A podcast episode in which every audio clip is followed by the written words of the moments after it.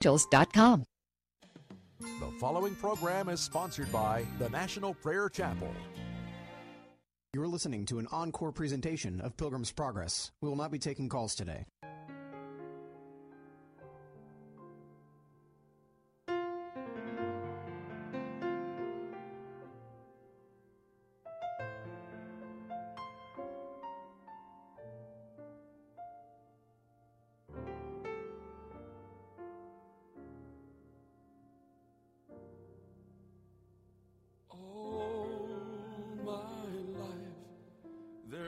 Truth I long to see. God said one day I'd be free. All trying led to failure. That's when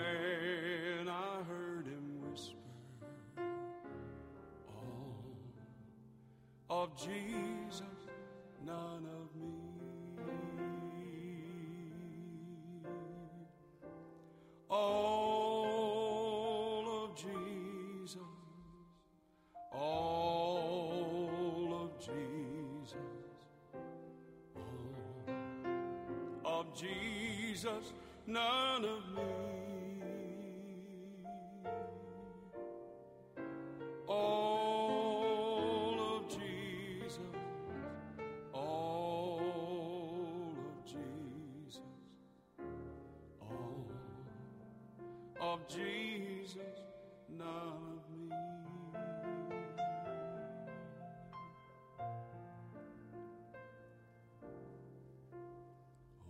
The glorious liberation and endless celebration when I found him in wondrous jubilee.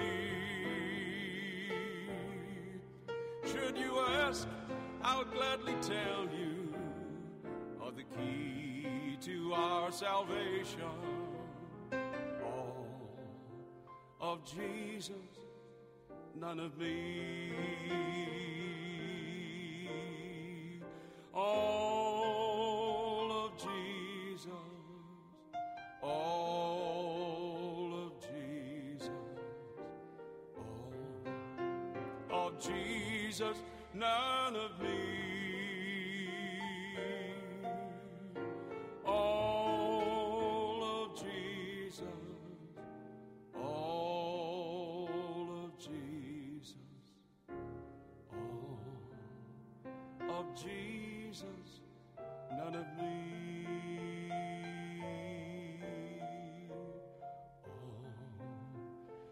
Jesus, none of me.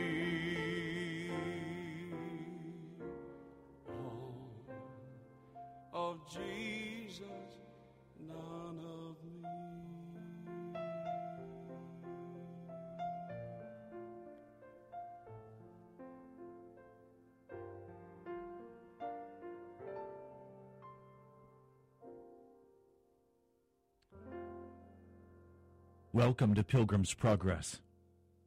I'm Ray Greenley, pastor of the National Prayer Chapel.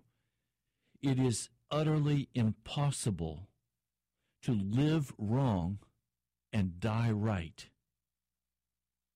We have a catastrophic situation facing us in America. And that is that we have believed a lie. We have believed a gospel that is no gospel. We've believed the lie that we could live wrong and somehow be right before God. We cannot live wrong and die right. Now, a part of the issue that has happened, and it's happened in my life, and I know it's happened in yours, is that because of the worldliness of our age, we have lost a great portion of our capacity to have godly sorrow. Godly sorrow is not sorrow because we have committed a specific sin. Godly sorrow is a, a state of our mind where we begin to comprehend how our whole culture and our whole life has been offensive to a holy God. It's the beginning of an understanding that we are at odds with the God of the universe. And that if that does not change, we will face the judgment bar of God and be cast into the fire. This is very difficult for us to even begin to get a hold of. It's difficult to even talk about because everything is so fast paced and we have the pressures of job and money and and lifestyle we have the pressures of all of the technology everything is instant fingertip stuff this conscious awareness of the brokenness between us and a holy God takes time. It takes meditation. It takes reading of the scriptures before slowly, like on cat's paws, the presence of the Holy Spirit begins to come into our heart and into our life, and we begin to slowly begin to sense and feel in our spirit the brokenness between our hearts and God.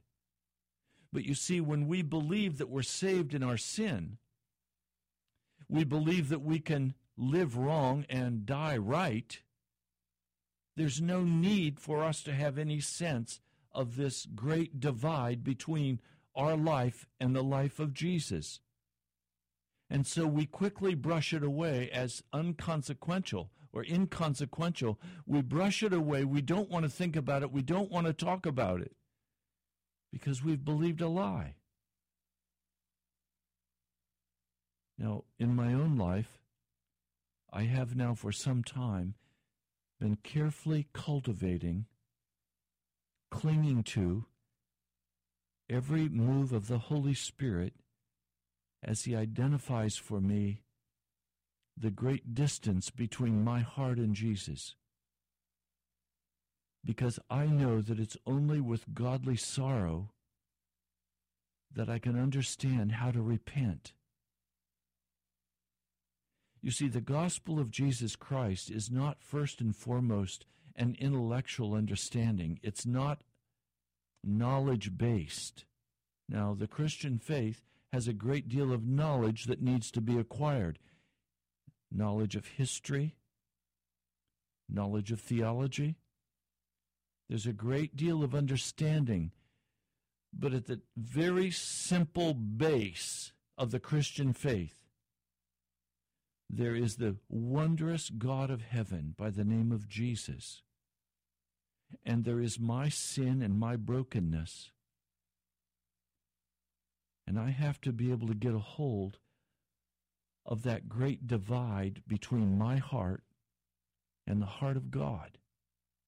And if I cannot begin to get a hold of that, I will then try to repent, maybe for some specific action, and then I'll go back and do it again, and I'll do it again, and I'll do it again. And each time I'll repent and say, I'm sorry. Without any deep understanding of the great divide between my heart and the heart of God. All of the gospel is about bringing my heart into the heart of God and bringing God's heart into my heart.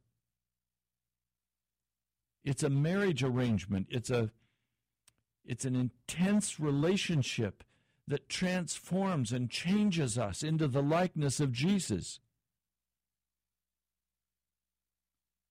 When we don't comprehend and we have no deep sorrow in our heart, then we will not truly repent and we will not be led into salvation. We'll be led into religion. We'll be led into a cultural understanding, but we will not be led into salvation. Now, part of what we have to understand is that the power of the blood of Jesus Christ was shed to save us from sinful action. Jesus came to destroy the work of the devil in our lives. But if we're at peace with the work of the devil in our heart and we say we're saved, even though we act like the devil, then we'll never have godly sorrow.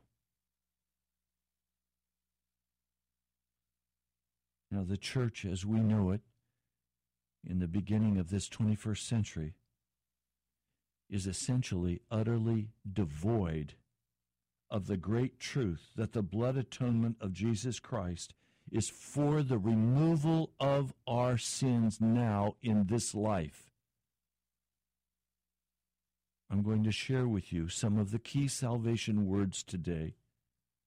I'm going to give you the definition that is used in the scripture, and I'm going to give you the definition that is used in the modern Reformed Church. I want you to understand the difference because if these words are not freighted with the meaning found in Scripture, they will mean nothing to us except that we're okay, that we're fine in our sin, all the while being lost. Sin inevitably brings death spiritually. It brings death and separation from God. And anyone who tells you that sin can be forgiven but not removed from your life is not speaking the truth. We cannot remain sinful in our state and at the same time look holy before God. And that is the claim of the modern church that you remain sinful in your state, but you look holy before God because He doesn't see you when He looks at you, He sees Himself. This is such a shell game of dishonesty. The Lord God of heaven would never play a shell game. He would never be dishonest. But the modern church has created a whole system of theology that is utterly dishonest and Gnostic. Now, before I begin to share, let me talk for just a minute, please, about Gnosticism. And I want to talk to you about Gnosticism because it's the foundation of the modern church's theology. The Apostle John was very concerned about the beginnings of Gnosticism in his day. Let me explain. The simplest Gnostic belief Gnosticism is a secret knowledge. It is a, a hidden knowledge. And if you have this hidden information, then you can be saved. Well, at the heart of that Gnostic belief is that the flesh is wicked, but the spirit is righteous. And their example is that you can take a piece of gold and you can put it in the sewer so you have it filthy on the exterior. But all you have to do is lift that piece of gold up out of the sewer and wash it, and the gold is pure gold. It is not affected by the sewer. And so they would say that the flesh is utterly wicked, but the inner part the soul, the spirit of man is righteous. And at the end of time, Jesus is going to come along and pick us up out of the sewer, and he's going to wash away all of our sin. So, this Gnostic belief has been adopted in the church, and it says you can walk in sin and still be saved. In fact, they say you cannot ever stop sinning because your outer person is sinful. The flesh, they say, is sinful, and so you can never overcome that sin. But not to worry because Jesus has you covered and you're righteous in His sight. He doesn't see your sin, you're saved. That is straight, unadulterated, heretical Gnosticism. And it's a lie. It's spoken with melodious words, but it is a lie. Now, I want to just very briefly look with you at the basic words we use to talk about the gospel. I want to share with you the, the meaning of the word as it's used today, and I want to share with you the biblical meaning of that word. Grace, which is the primary word that is used by the Reformed believers, is twisted to mean that retribution can no longer be required for the sins of the believer because they say Christ paid for them on the cross. The payment, they say, was made in full. Hence, God cannot now charge a believer for sins because they say at the cross, all sins, past, present, and future, were forgiven. Now, if you listen to a pastor like Charles Stanley, he's one of the leaders in this teaching, he will say that if you continue to walk in sin, you will only deprive yourselves of some rewards once you get to heaven. And secondly, he says you will deprive yourself of fellowship with God that you could be enjoying, but because of your sin, you're not enjoying. But nonetheless, you are still saved. That's Gnosticism.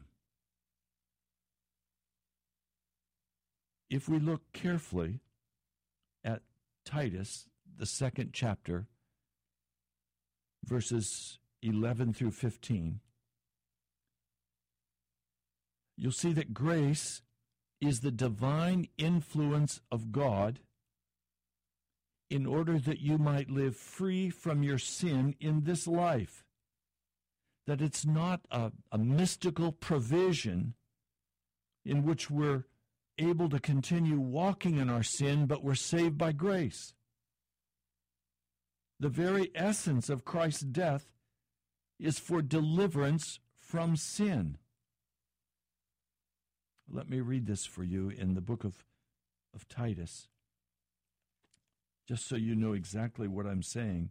Titus, the second chapter, and I'll begin with verse 11. For the grace of God that brings salvation. Okay, so any grace that is spoken of that does not bring salvation is not biblical grace. The grace of God that brings salvation has appeared to all men. The grace of God that brings salvation has appeared to all men. It teaches us to say, no to ungodliness and worldly passions, and to live self controlled, upright, and godly lives in this present age while we wait for the blessed hope, the glorious appearing of our great God and Savior, Jesus Christ, who gave himself for us to redeem us from apo in the Greek, meaning to separate from, meaning to put division between, to redeem us from all wickedness and to purify for himself a people that are his very own, eager to do what is right. So Titus is saying, to the Apostle Paul, is saying, look, grace is not a blanket that covers over. Grace is not going to cover and pretend you're righteous when you're still a sinner. Now, please, until you begin to get a hold of this, godly sorrow will be of no benefit to you. And without godly sorrow, you cannot be saved. It's as though for many, many years, people believed that the earth was flat and that if you ventured too far into the ocean, you would drop off the edge of the earth. They didn't understand that the earth was round, They believed that it was flat. They didn't just believe that it was flat, they knew it was flat. Anybody who knew anything knew the earth was flat. And then in the 1500s, Galileo was born. And everybody absolutely knew that the sun revolved around the earth and that all of the planets revolved around the earth. They knew it. They could prove it to you. See, the sun rises in the morning, and see, the sun sets in the evening. So they could bring out all of their proofs. And when Galileo invented a better astronomy instrument, telescope, he demonstrated that in fact, the earth revolved around the sun. Well, when he did that, the Catholic Church became very, very upset. This was considered heresy. Everybody knew that the earth was the center of everything. Sound familiar? We think Jesus is going to revolve around us we believe that Jesus, the Son, is revolving around our earth and that we're the center of the universe. I hate to tell you, if we don't revolve around Jesus, we're going to die. Well, Galileo was forced to recant. And because he didn't want to be burned at the stake, he agreed that he would no longer teach that the earth revolved around the sun and then he was put under house arrest for the rest of his life. Well, today, everybody knows. You just go talk to anybody, and they'll say, nobody can live without sin. I just talked to a Buddhist man t- this morning, and he said to me, Pastor, every religion, everybody knows whether you're a Hindu or a Buddhist or a Christian or a Muslim, everybody knows. The fact is, we all sin. All we can do is do our best. All we can do is try. And he said, as a Buddhist, I go to the temple and, and I meditate and I do these things because I'm constantly trying to improve myself. I want to be a better person. Well, it's quite a shock to discover that all of the religions believe basically the same thing.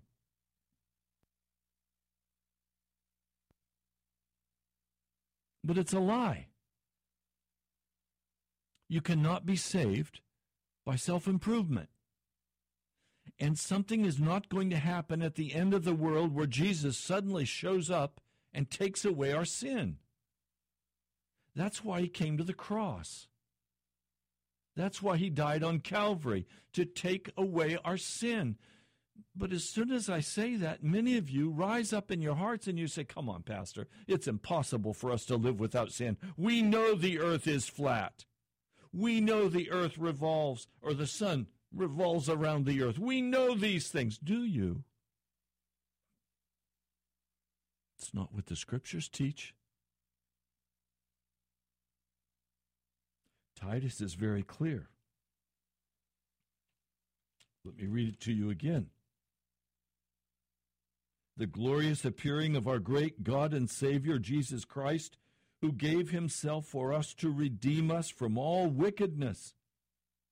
To redeem us from wickedness, not that we should continue to walk in it and live in it, and to purify for himself a people that are his very own, eager to do what is right. So, the purpose of Jesus' coming was to bring the divine influence and the power of his blood so that we could walk clean before him and not continue to walk in sin. But you see, if you deny this and you say that I'm covered by the grace of God and I'm saved, then you have no need of godly sorrow. You have then no ability for true repentance. And then you have a pretend salvation buried in the husks of religion that is just like the Buddhist or the Hindu or any of the other world religions, everybody trying to improve themselves. Is that really the Christian gospel? I mean, what does this Buddhist man have to see to begin to understand that there's something different about Christian faith? He has to see a man or woman who walks without sin. He has to hear the joyous testimony of the deliverance of the blood of Jesus Christ. Do you have that testimony? If you don't have that testimony, then you're walking in one of the world religions, but you're not saved. You see, the word grace has been freighted with a false meaning, and it devastates the believer. And it steals from us the very heart, the very essence of the gospel of Jesus Christ. That not only did he come to forgive us for our sins, aphemi, the Greek word translated forgive, aphemi means to separate from, to leave behind. So Jesus didn't come to just expunge our sin, to forgive us our sins. He came to aphemi. He came to separate us from our sins. Now we come to another word the word faith. It is twisted in today's church to mean the act of a moment that eternally secures the believer by faith for salvation, apart from obedience to the moral law of God. So God's laws are being broken, but nevertheless, a man claims by faith that he is saved. He sees these transgressions or transgressors as holy. He sees a man who walks in sin as holy in their standing, while in their state they remain sinful in this life. So, this word faith, pistis, we go back to Martin Luther. He quoted out of the Old Testament, the just shall live by faith. But that word faith in the Hebrew means absolute fidelity to. Fidelity. In the New Testament, Faith means I am absolutely persuaded. But what am I persuaded of? The biblical faith is that I am absolutely persuaded that by the blood of Jesus Christ, my sins have been wiped away, both that I have committed and the sinful nature and I have been cleansed by Jesus, and I no longer walk in those sins. I have faith to believe that I no longer have to sin against God, that I am set free, that every bondage has been broken. In fact, I'll take it further. The sign that a person has been born again is that they have the power to say no to all sin if you cannot say no to all sin and are swept away time after time by that sin and you have no power to resist it, you have not been born from above. You've simply been born into a religion and into a culture that is dead and has no power. Many of you listening to this broadcast find yourself very religious but very sinful. Because you do not believe the gospel of Jesus Christ set you free of your sins. Now, I have to be honest with you. There are reasons why we don't want to believe what I'm teaching. Because if I can believe that I am saved and I am on my way to heaven and I am comforted in the midst of my sin, that means I never have to be crucified. But Jesus said, If you would follow me, deny yourself, take up your cross, and follow me. Jesus does not say, just believe some intellectual information about what I did for you at the cross, and then you're home free and you're saved. Jesus does not say that. He says, deny yourself. In other words, he will give you the power to say no to all wickedness. And when he gives you the power, you must take it. And again, if you do not walk this way before Jesus, you will never have revival in your life. The teaching of the modern church has destroyed the work of revival in history. There has to be a reformation before there can be a revival. There has to be a true reformation that uncovers the reality of our real condition before a holy God. I know it's much more comfortable to simply believe I'm saved and now I'm going to do the best I can do. Then you might as well be a Buddhist or a Hindu. You might as well be a, a Muslim. You might as well believe anything you want to believe because you're not saved. You're not saved. Salvation is only through Jesus Christ. And that salvation only comes through the cross of Jesus. And you must be crucified, and you must come through that cross in victory and walk free of sin on the other side. This is done by the power of the blood of Jesus. Holiness is not something that we try to create. Holiness is a free gift of God.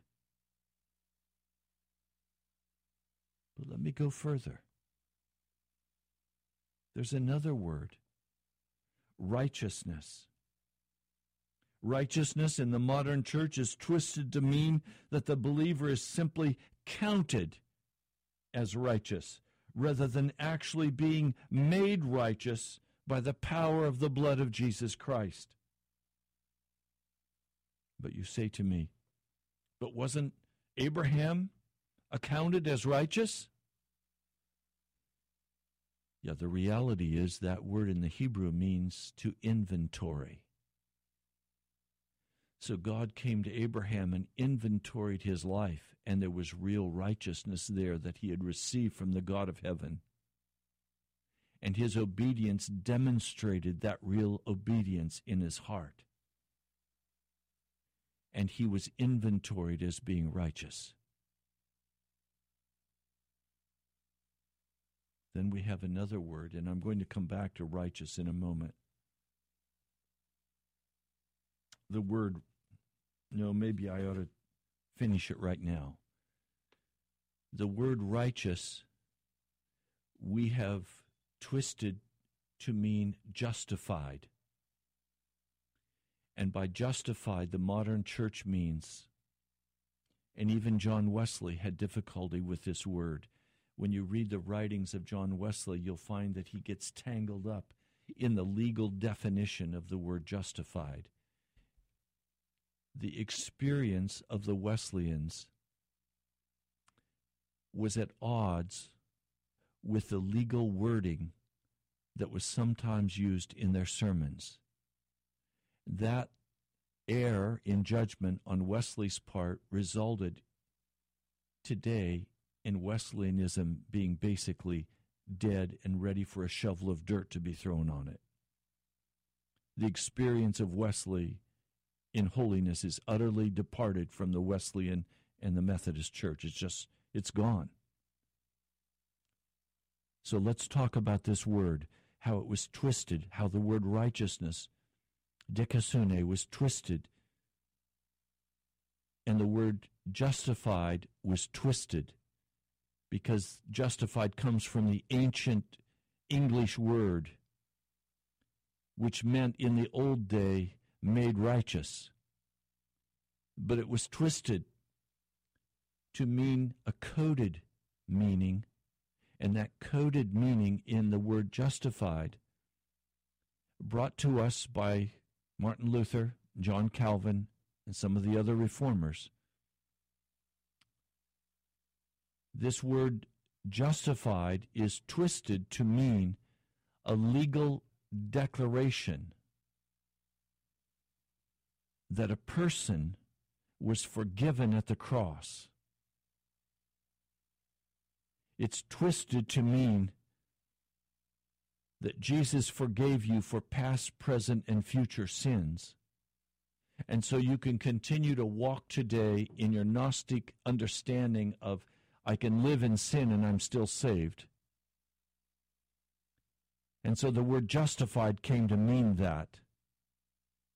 But if you look in the context of the scriptures, to be declared righteous is only applicable for the old covenant, where the blood of bulls and goats covered a person but did not forgive a person. Forgiveness for the Old Testament was contingent upon the death of Jesus on the cross. And when Jesus died on the cross, all in the Old Testament who were hidden under the blood, under the blanket of bulls and goats and heifers, all of their sins were forgiven. Today, the blood of Jesus is not like the blood of bulls and goats. It does not cover over, it wipes away the sin and it separates us from our sin. But you see, again, this is the issue.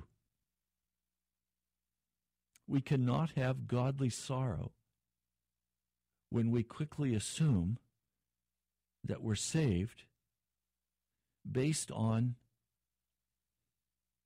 a Gnostic understanding of the gospel. It's a false gospel. It's a flat earth gospel. It's a gospel that says everything revolves around me. It doesn't.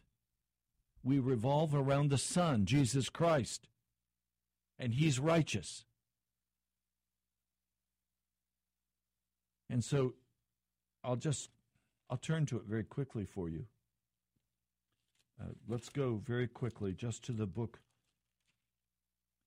of Romans in the sixth chapter.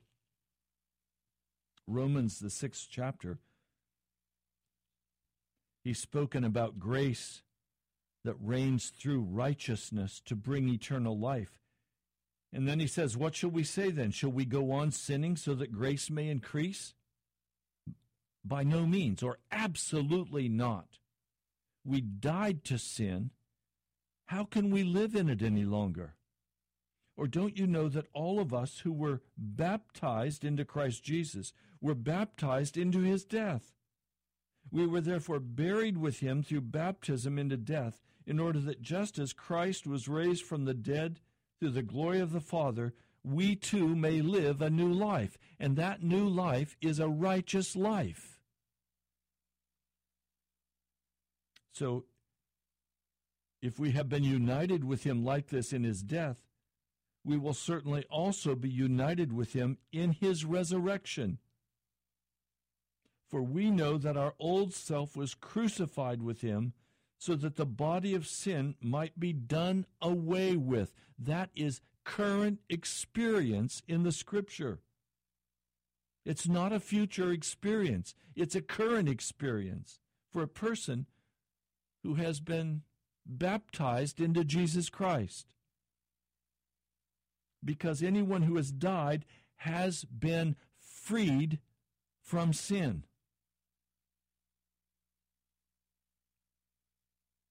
It's that simple. Now, if we look over here in the third chapter of the book of Romans, verse 23, it says, For all have sinned and fall short of the glory of God. all of us have sinned and all of us have fallen short of the glory of God. And then it says, and are justified freely by his grace. Well, if you translate that word justified to mean that I was forgiven, but I continue to walk in my sin, then you must also translate grace as a covering. But charis or grace does not mean covering, it means divine influence. But if you translate that word, verse 24, Romans 3, verse 24, all have fallen short of the glory of God and are made righteous freely by his grace, then it fits the rest of the Apostle Paul's teaching. See, we need to understand we are not declared righteous and then considered saved. We must be also delivered from our sin. And so the word justified, almost everywhere in the Western world's Christian understanding, means I'm forgiven. And then when we add to that the lie that God's love is unconditional, we have a recipe for absolute disaster.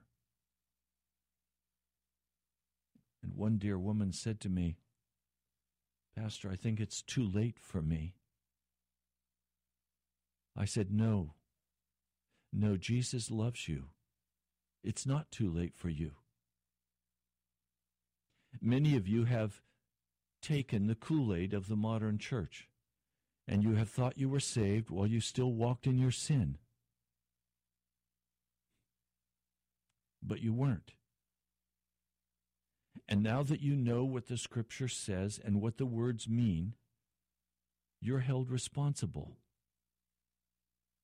And now the opportunity for godly sorrow to begin to grow in your heart is being brought to you by the Holy Spirit. An awakening of your spirit. A recognition that by the blood of Jesus you can be forgiven but to be forgiven is also to be separated, aphiemi, from your sins. That reality needs to settle deep into our hearts. We need to understand that we cannot live wrong and die right. This is not self improvement 101. This is transformation this is total change. This is coming to terms with a holy God. This is coming to terms with the sin we have committed against him, and then how we have been lied to to convince us that we can continue to walk just trying to do our best and that that's all Jesus expects. No, that's not what Jesus expects. That's legalism. He's not expecting us to do our best. He's expecting us to get on that cross and die out and totally surrender our life to Him and give to Him everything about us. And to ask Him, to invite Him, to earnestly seek after Him, that He would come by the power of His Spirit and make us into new creatures. Now, there's another word that is twisted.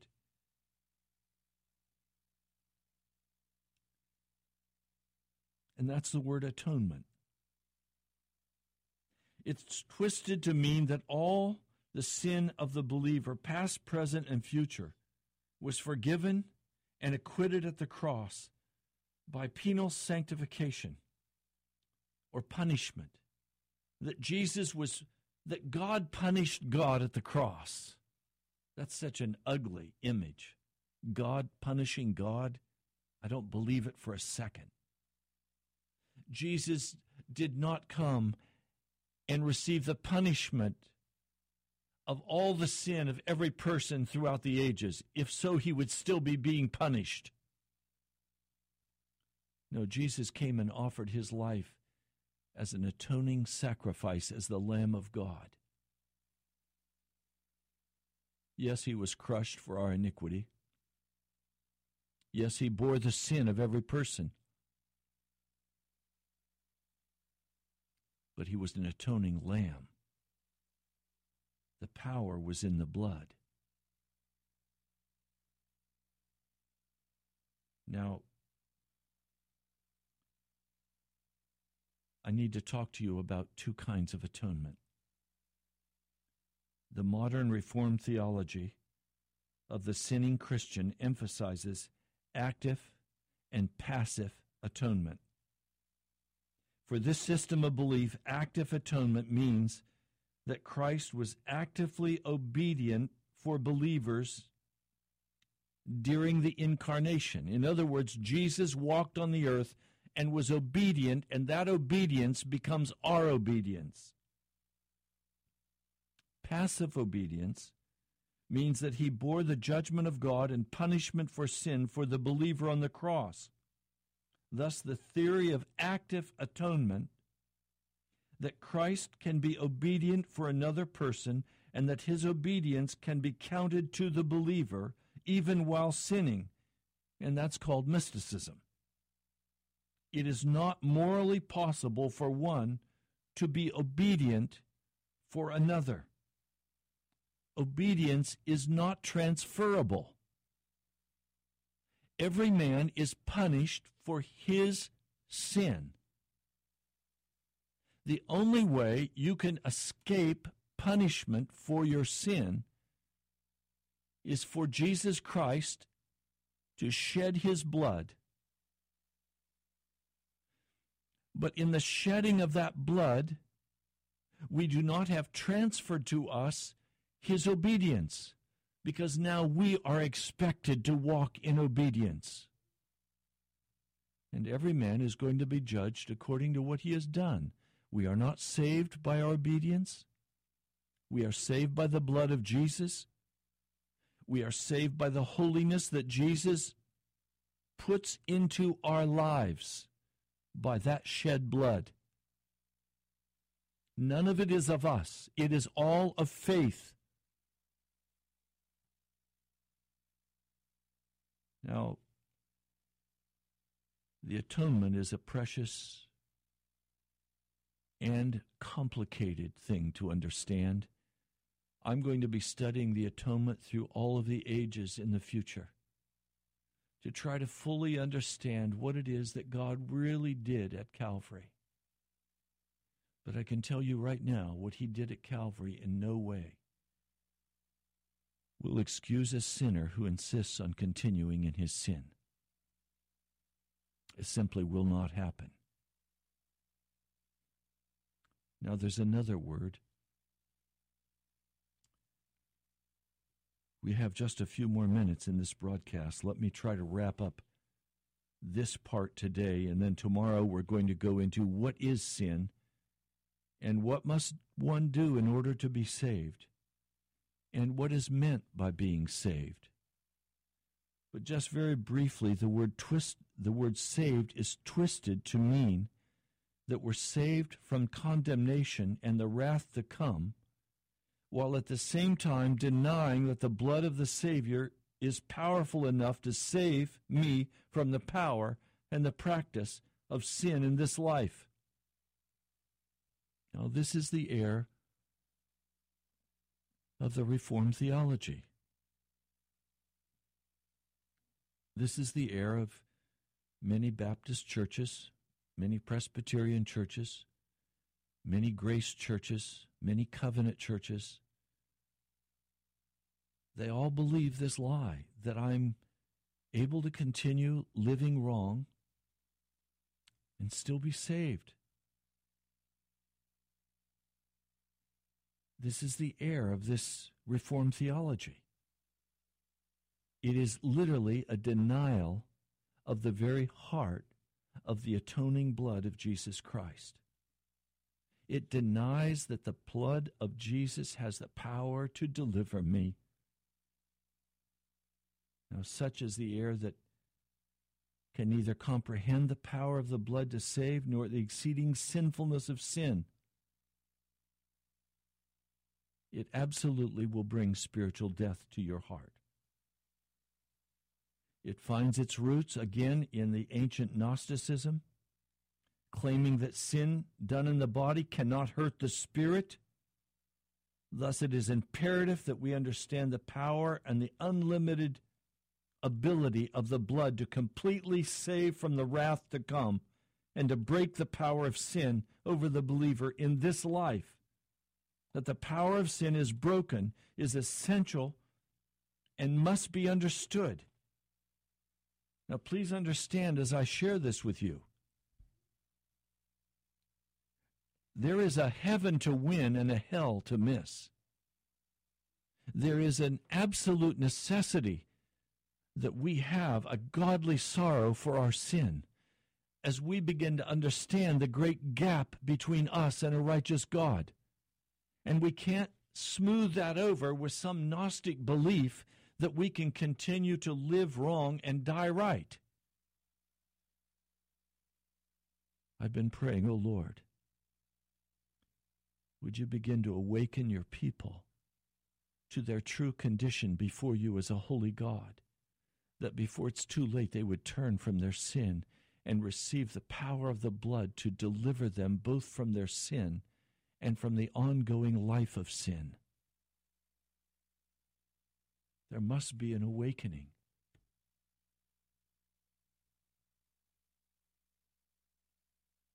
I don't know how to say it any plainer. There must be an awakening. America is being destroyed. America has become utterly godless because we have in the pulpit given permission for people to continue to walk in their sins thinking they're saved. Now we're coming to the end of the month.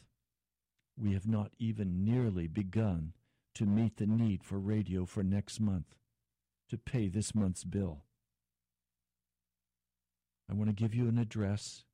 It's the National Prayer Chapel, Post Office Box 2346, Woodbridge, Virginia 22195. I would love to hear from you. Now, I have to tell you, after presenting this today in the Spirit, I just feel such a heaviness in my heart.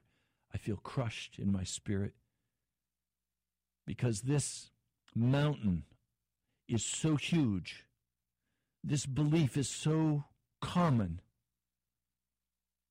that it's impossible to even begin to deal with it except by the Spirit of the living God. And I'm going to spend the rest of this day just crying out, Oh God, deliver us, deliver your people. Let the light of your gospel pierce the darkness of America that we could begin to understand and have godly sorrow for our sin. You've been listening to Pilgrim's Progress. God bless you. I'm praying for you. Read the scriptures. Read the sixth chapter of Romans. Plead for a for sincere sense of your sin and repent. God bless you. I'll talk to you soon.